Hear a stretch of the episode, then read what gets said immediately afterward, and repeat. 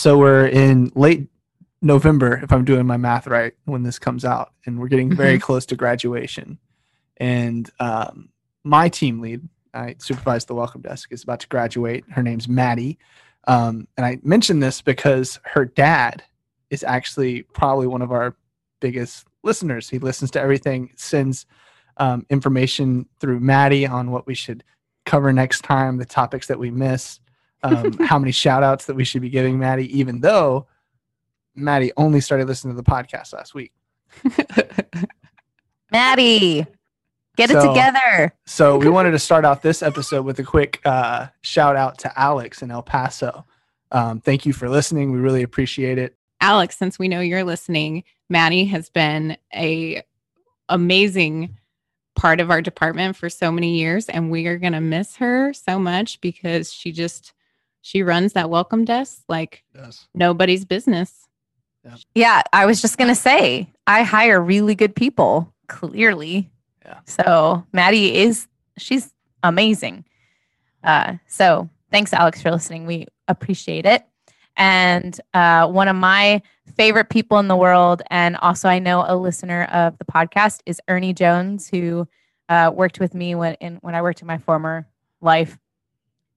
Yeah. Anyway, he's really cool, good people, and also a, an alum of Southwest Texas, right? Yeah, super cool. So, oh, I've and he's a really good manager. So, like, I learn a lot from him and the way he manages people. So it's fun. Um, are there any other shout outs that we need to need to give? Any other listeners? I, I have a few. Nathan in Maine, my old roommate, Mhm. listens and and gives me critiques about the the cold opens every week. Mm-hmm. I would say Carol and Katie. She is Carol my and mother. Katie. So My mom She's- says I'm not on it enough, so she doesn't listen.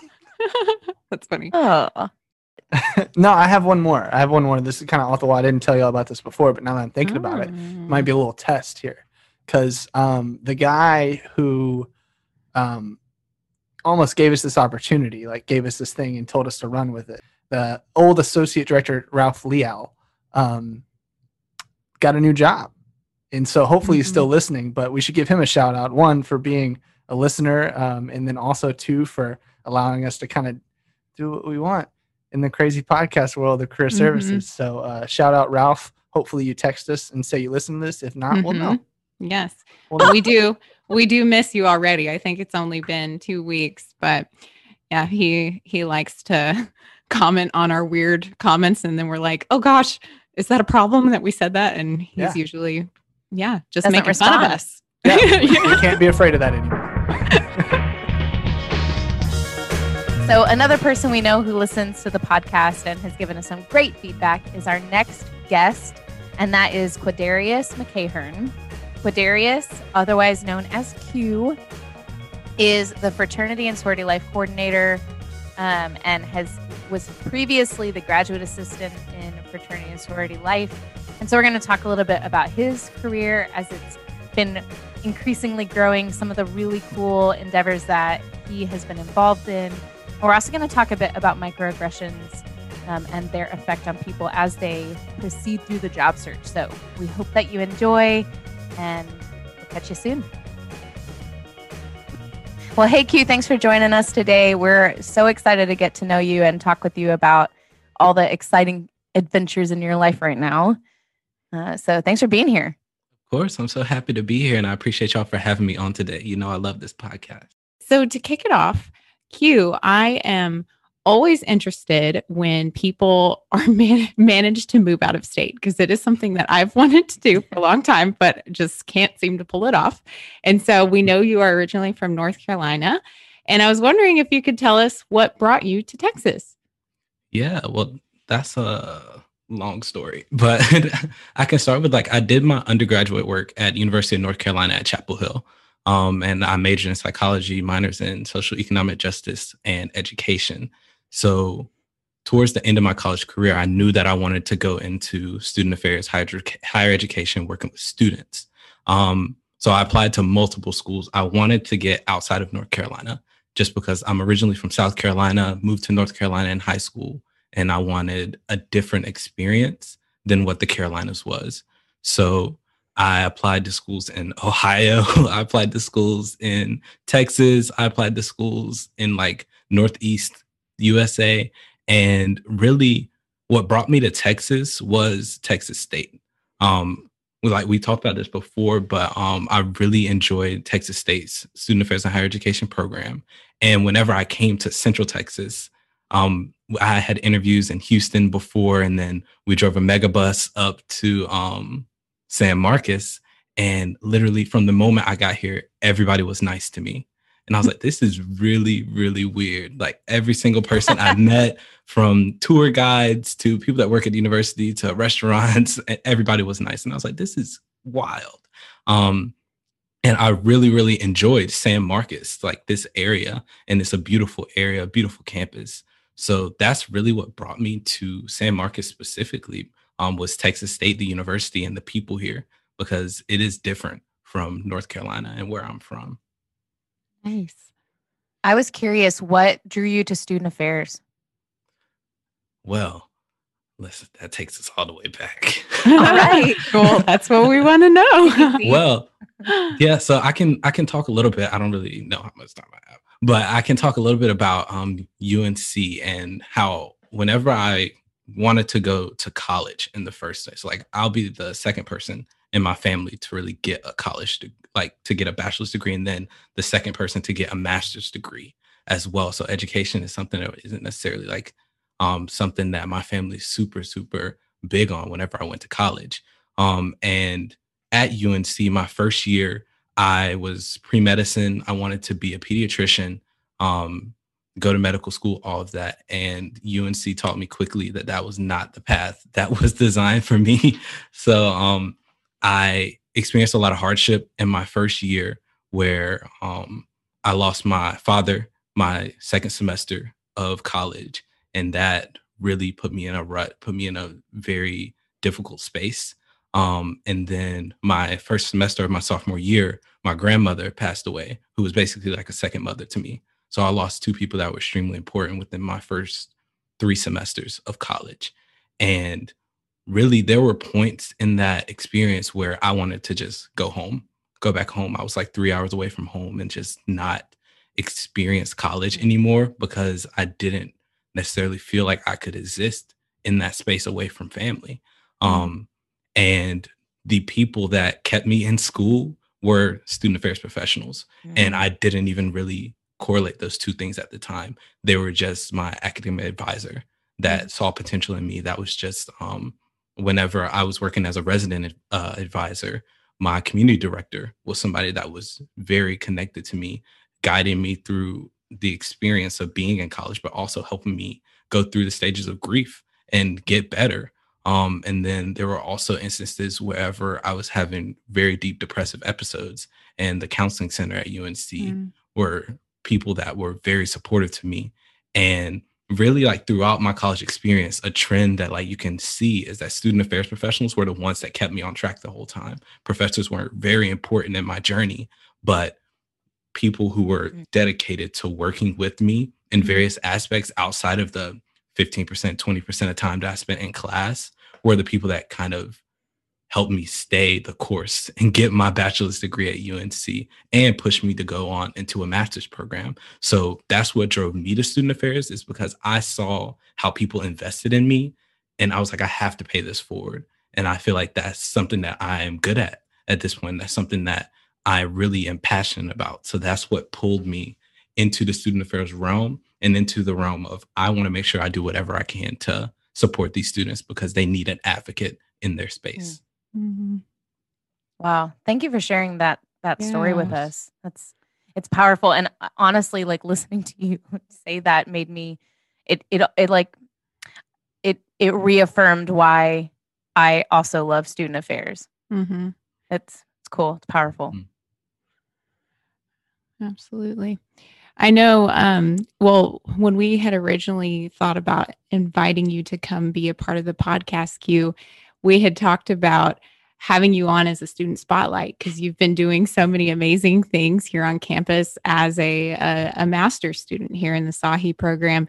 And what's so cool is between now and then, some things have changed for you. Can you tell us a little bit about what has changed as of late? Yeah. So uh, at the beginning of this year, I had the opportunity to transition from a graduate assistant role in the Dean of Students Fraternity Sorority Life into a full-time coordinator position. So now working 40 hours a week plus um, maintaining a full-time student status and uh, making sure that I get my graduate degree on time in May 2021. So it's a big transition that's happened between when y'all reached out and now. But nevertheless, I, I think I'm really, really excited to still be here and talk about that new experience as well. Yeah.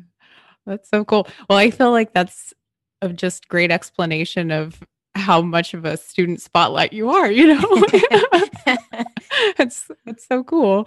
Um, a question for you about that Mhm. new position. So have you always been interested in FSL or was that something that kind of happened as a result of your GA position within the department?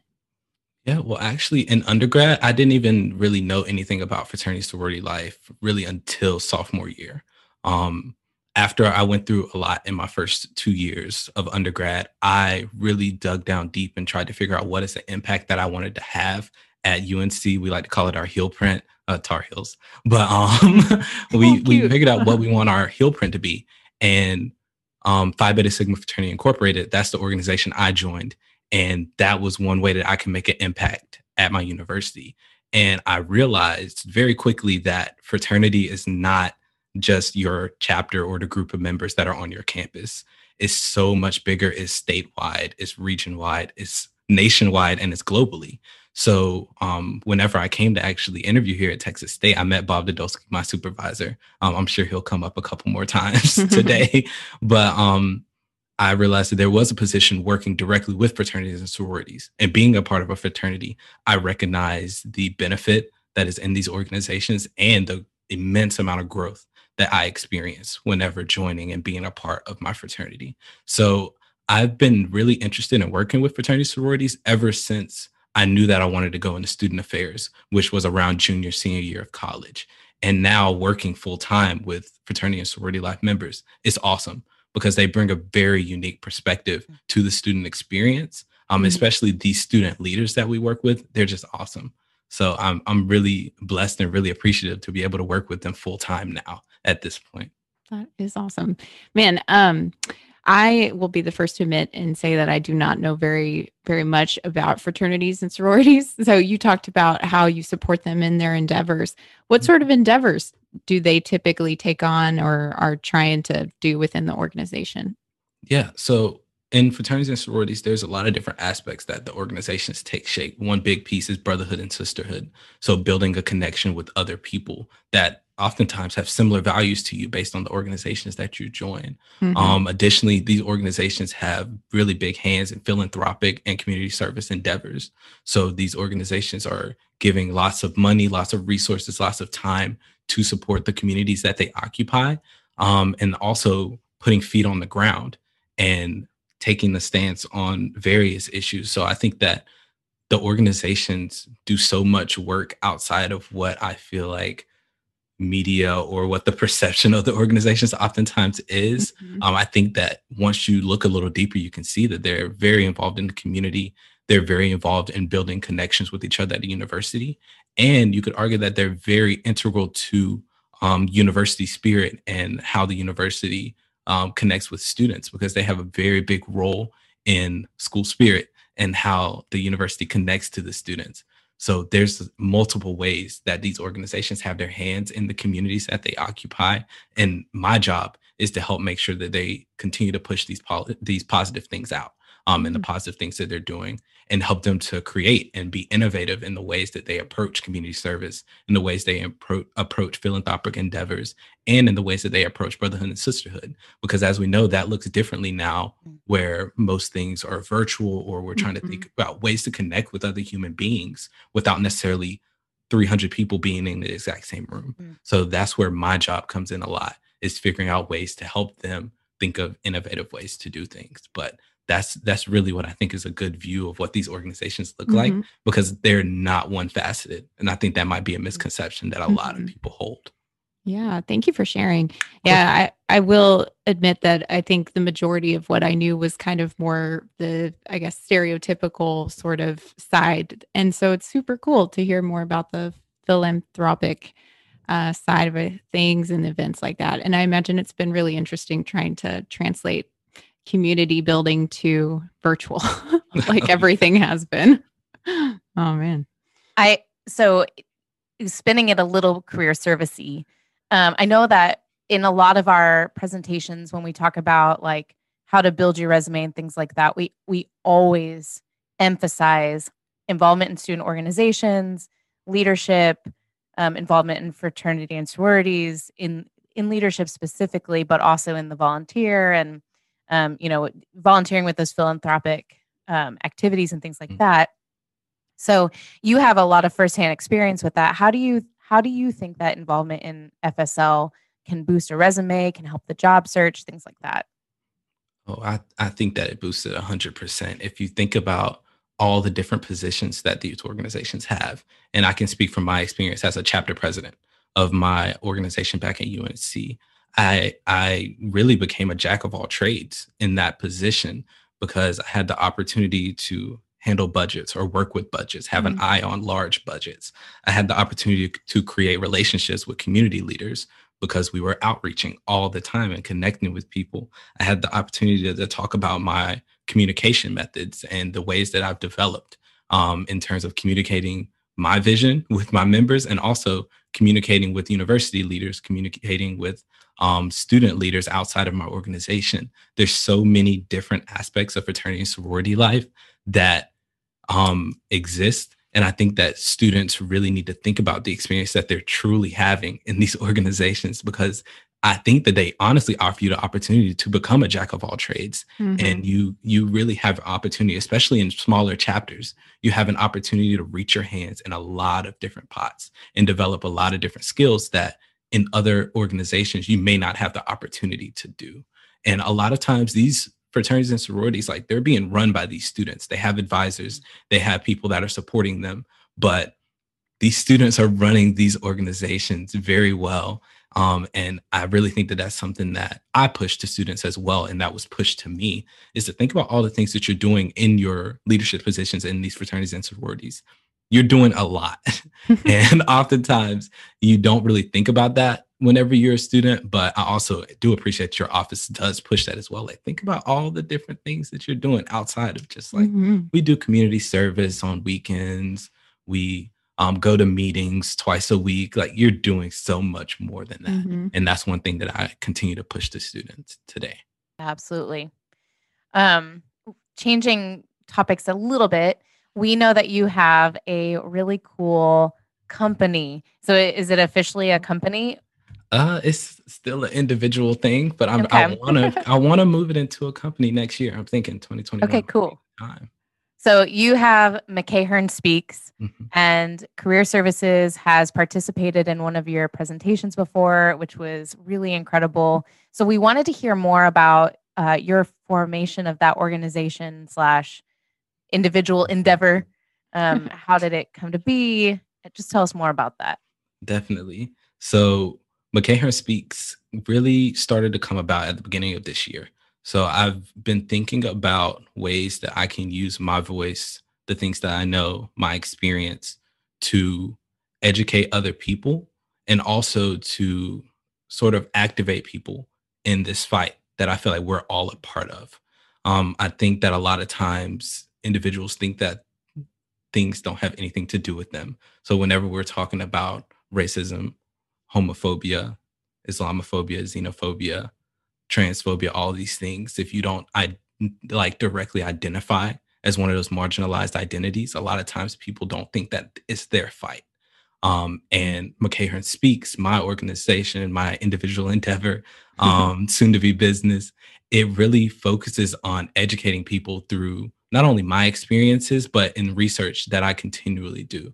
So a lot of times, whenever people hear that I'm doing McEachern Speaks, a lot of times people just think that I'm talking off the cuff about my experience or things that I've just learned, but they don't really see the research that I do the time that I put into making sure that I understand the issues before I'm even saying anything to other people, um, because I think that's really important.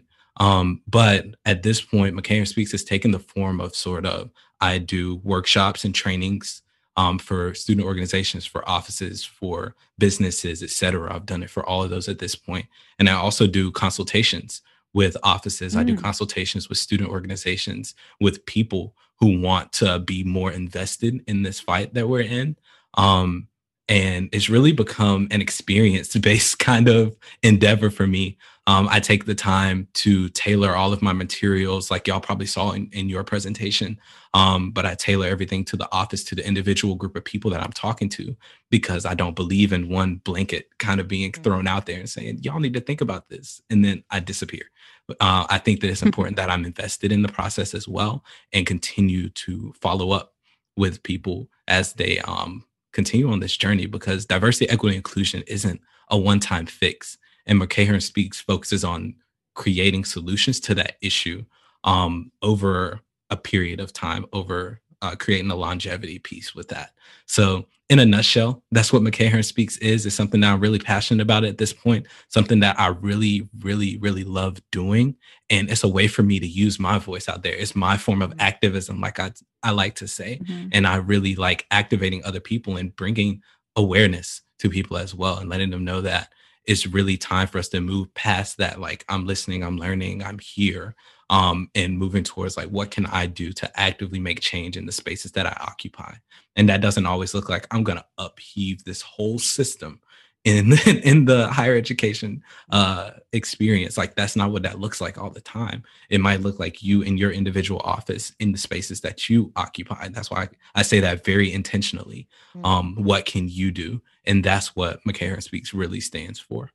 That's awesome. I I really I mean, we valued that presentation, that workshop so much because mm. you you are an area expert. You've done the research, and you're you know, I I I am always drawn to people who are in that process of like continuous learning and working together with people. Like it it just, I think if we all just did that, it you know, world would be a little bit different. But um, I know for me, I, you know, to be very vulnerable and open and honest. Like, so you talked to us about microaggressions and I, you know, I think I was aware, but just not completely aware of what that really mm-hmm. looks like for other people.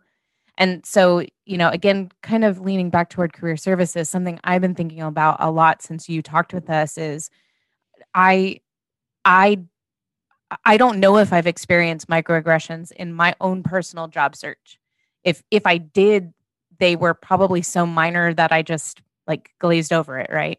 So I'm I'm really curious what it looks what what microaggressions look like on the job search on a on a on the day to day because I'm yeah. you know just I'm very unaware. Mm-hmm.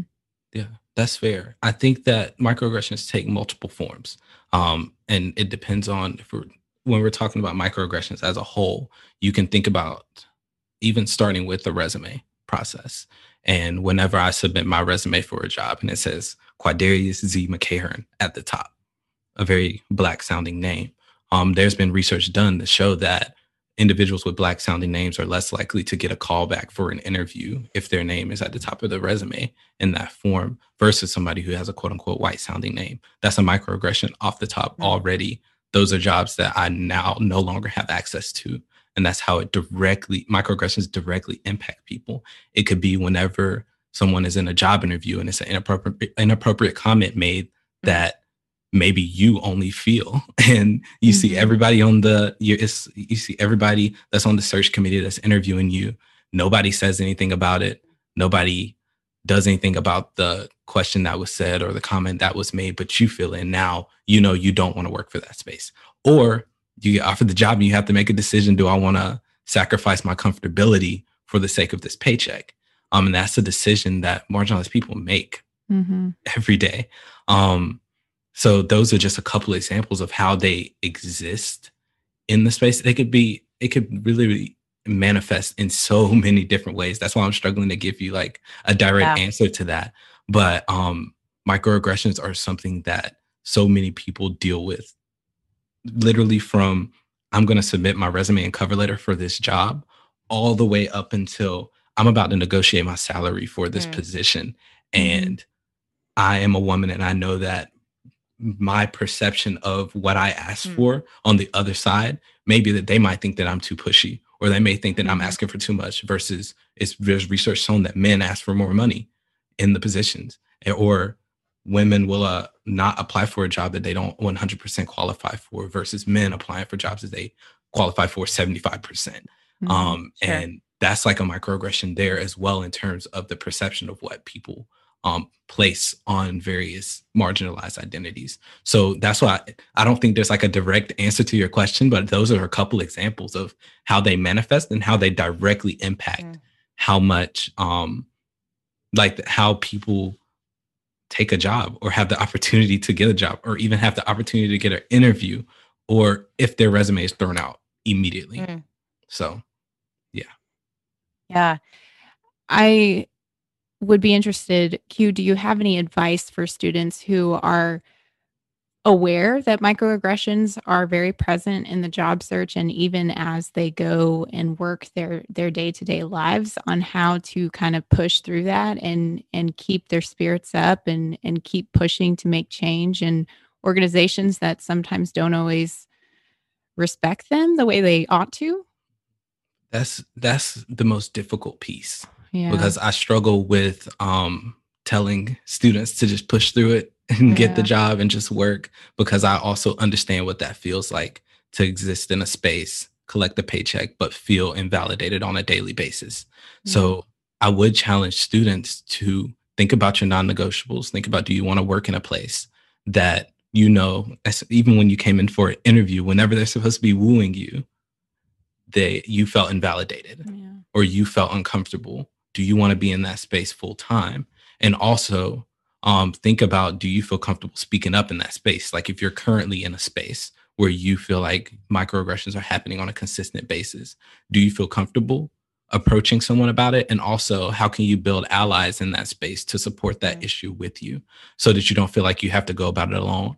Because oftentimes than not there are allies in the space that are silent. And what can you do to activate those people in that space as well but yeah it's really difficult to tell somebody to just push through it for the job but i also understand that marginalized people do that on a daily basis. Like there's not there's very few very few few spaces that i can exist where microaggressions aren't going to occur. Um so my advice is to think are you are you prepared to encounter those things? And also are you able to activate those allies around you? Um and then lastly i would challenge those who are allies in the space if you hear microaggressions you're aware of them now Mhm. how can you step up for people before they have to ask you to or before they have to make you feel uncomfortable what can you do to make yourself uncomfortable put something on the line and support those people in the space who are being marginalized through other people's actions or your actions so that's that would be kind of my roundabout advice to Mhm. students at this point Thank you so much, Q. I we just adore you, and we're so thankful that you are on the podcast with us. Um, it's it's so much fun to work with you, and you know, hopefully to call you friend. Um, it- you just you're you are such a light and encouragement to so many of us, and so I just you know thank you for that continued leadership in that way, and thanks for being on the podcast. Of course. of course. I love y'all and I love this podcast. Y'all already know that. So I'm really excited to be here. A Walk Across Texas State is hosted by Bridget Sarview and Tori Graham. Zachary Webb is our producer and editor. Music by Richard Hall. For free resources and additional information about our services, head over to careerservices.txstate.edu and follow us on social media at TXST Careers. Don't forget to like and subscribe to hear new episodes every other Tuesday each semester. Thanks for listening, and we will see you soon.